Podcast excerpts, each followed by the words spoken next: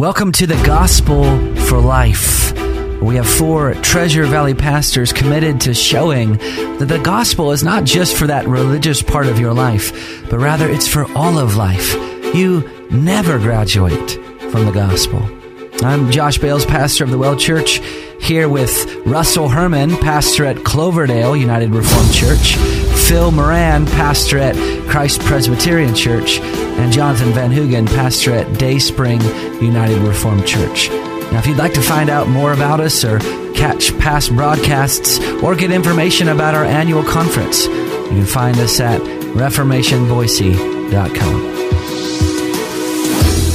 Well, welcome to the Gospel for Life. We are recording this via Zoom. I'm sure many of our listeners are very familiar with that platform now as we are separated from one another. How are you guys doing? How are you guys doing church right now? I was just going to say, I was thinking that most of our listeners were hoping for another episode to hit the pail. Yeah, I was telling my brothers offline that I am not witty, and when I try to be, I just put my foot in my mouth. But I deserve that, especially since I made fun of you for wearing that bunny suit yesterday. It is what it is. Okay, so how are you guys doing church right now? We're trying to, like all churches, we're just trying to find electronic and digital means of being connected.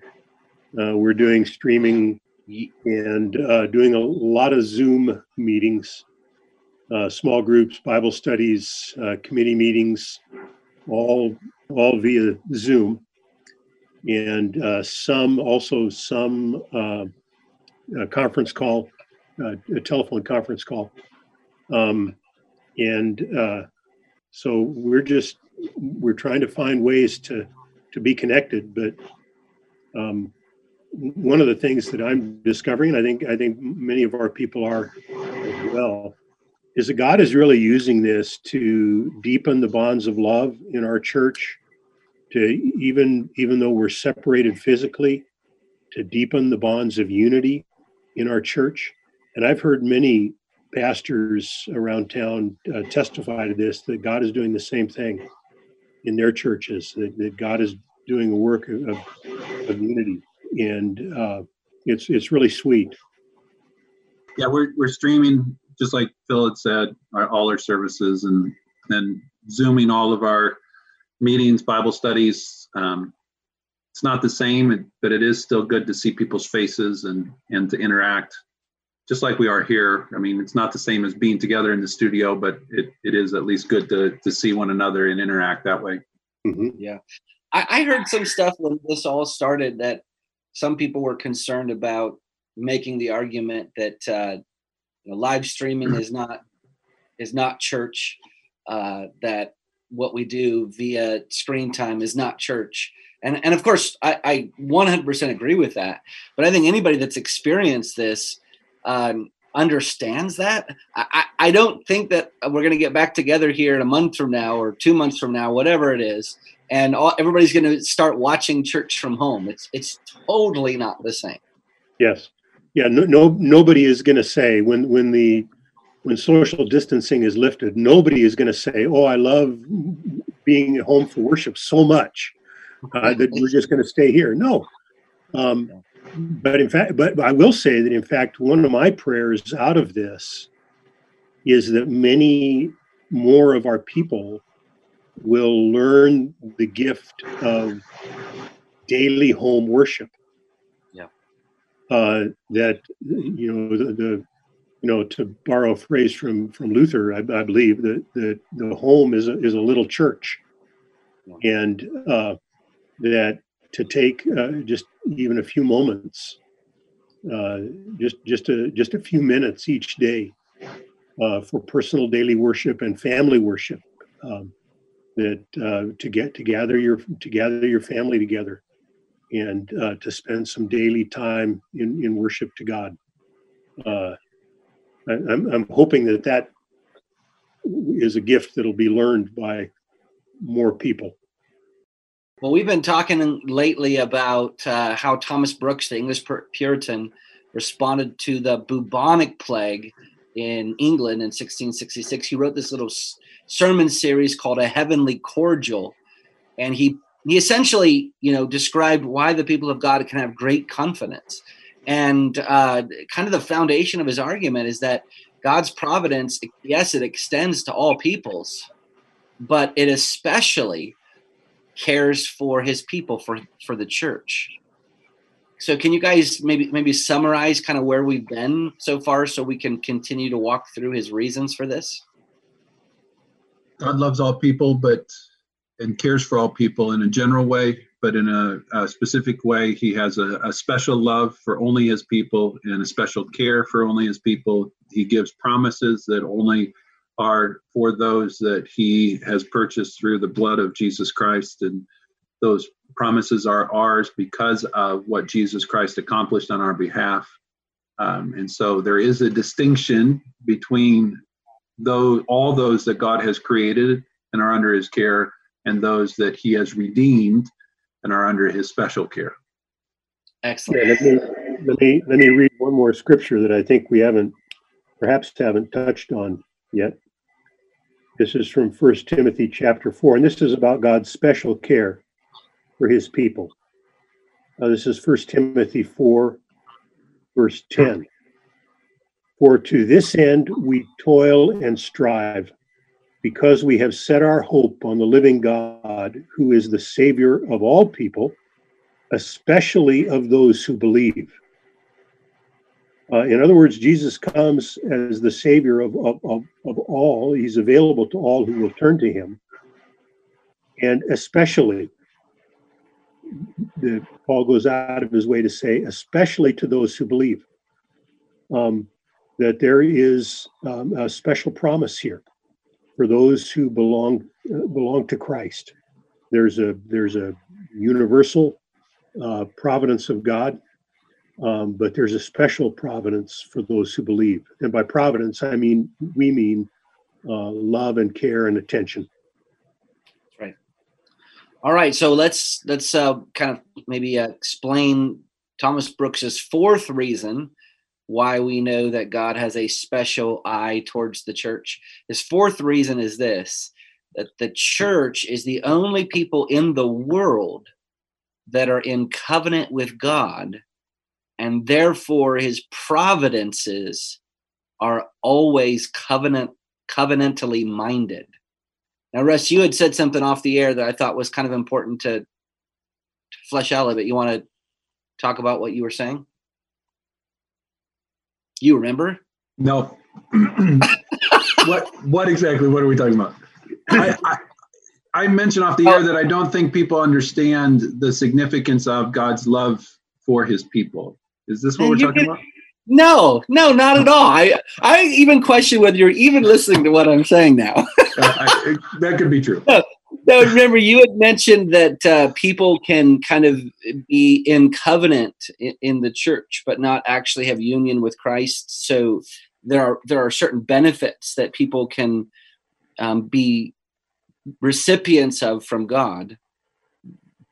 But do you remember having this conversation? Yeah, I thought you were talking just prior to this show what we had talked about. Now I realize you're going back 20 minutes for people that are my age. That was the question you were talking about. I mean, this is a long time ago for older people. No, what happens is that there is a covenant that exists between the three persons of the Trinity, and that covenant is referred to as the covenant of redemption. And in that covenant, God has secured the salvation of all of his people. That plays itself out in time and space in what we refer to as the covenant of grace, where God, through the initial promises of Genesis 3, gives this great gospel promise that in the end, grace will win out, not sin, that where sin abounds, grace will superabound, as Paul will phrase it later on in Romans. And God, throughout history, continues to work that covenant of grace, drawing people unto himself, redeeming his people throughout time through the perfect work of Jesus Christ. But in that covenant, there are those that are externally connected but not internally connected. There are those that end up in the broader covenant community, the church, but are not in union with Jesus Christ. They have not, as Phil has been advocating here in the last couple of shows, have not put their trust in Jesus Christ alone for their salvation. And so what we have is that we really have three circles. We have all of God's creation are under God's care. We have those that are within the covenant community, have more specific promises and care and protection by God. And then you have an inner circle of those that are truly the children of God that have put their faith and are in union with Jesus Christ. And so if you kind of look at it in those concentric circles, those that are in the inmost circle, children of God, have the most security and the most precious promises in God's special love and care. Then you've got a circle outside of that, the church, that have some of those same things, but not all of them. And then you've got the broader circle of all of God's creation that he cares for in a general way. Phil, our resident scholar, do you want to add anything to that? No, amen. All right. I guess that was adequate mostly. But yeah, so the reason Brooks gives that we can have a confidence in God's working for us is because we're the only people in the world that is in covenant with God. And that's a remarkable thing. As you were kind of, talking about it yesterday, Russ, that God loves us not in a superficial, trite, kind of way that we see in much of evangelicalism today. He loves us in spite of the fact that we are rebels and black in heart, and we wanted nothing to do with him. Scripture over and over again calls us haters of God before we come to him, that we love the darkness and refuse to come to the light. And yet God, through his grace, sent his son into the world, not to save people that loved him, but to save people that wanted nothing to do with him. Mm-hmm. And that's remarkable. I mean, I'm sure all of our listeners were so hanging on every word that we said last week in our shows, but we made reference a couple times to Psalm 89. And Psalm 89 is really an incredible psalm dealing with the idea of covenant. And what you'll find in Psalm 89 is that God's covenant specifically with his people is sure and steadfast because of who God is, not because of who we are. And really, Psalm 89 is going to say over and over again, God is faithful, we're not.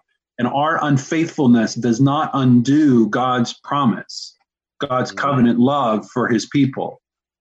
There might be consequences to our failings, our covenant failings, but ultimately we're safe and secure because there wasn't any failings in Jesus Christ, the great covenant keeper on behalf of his people.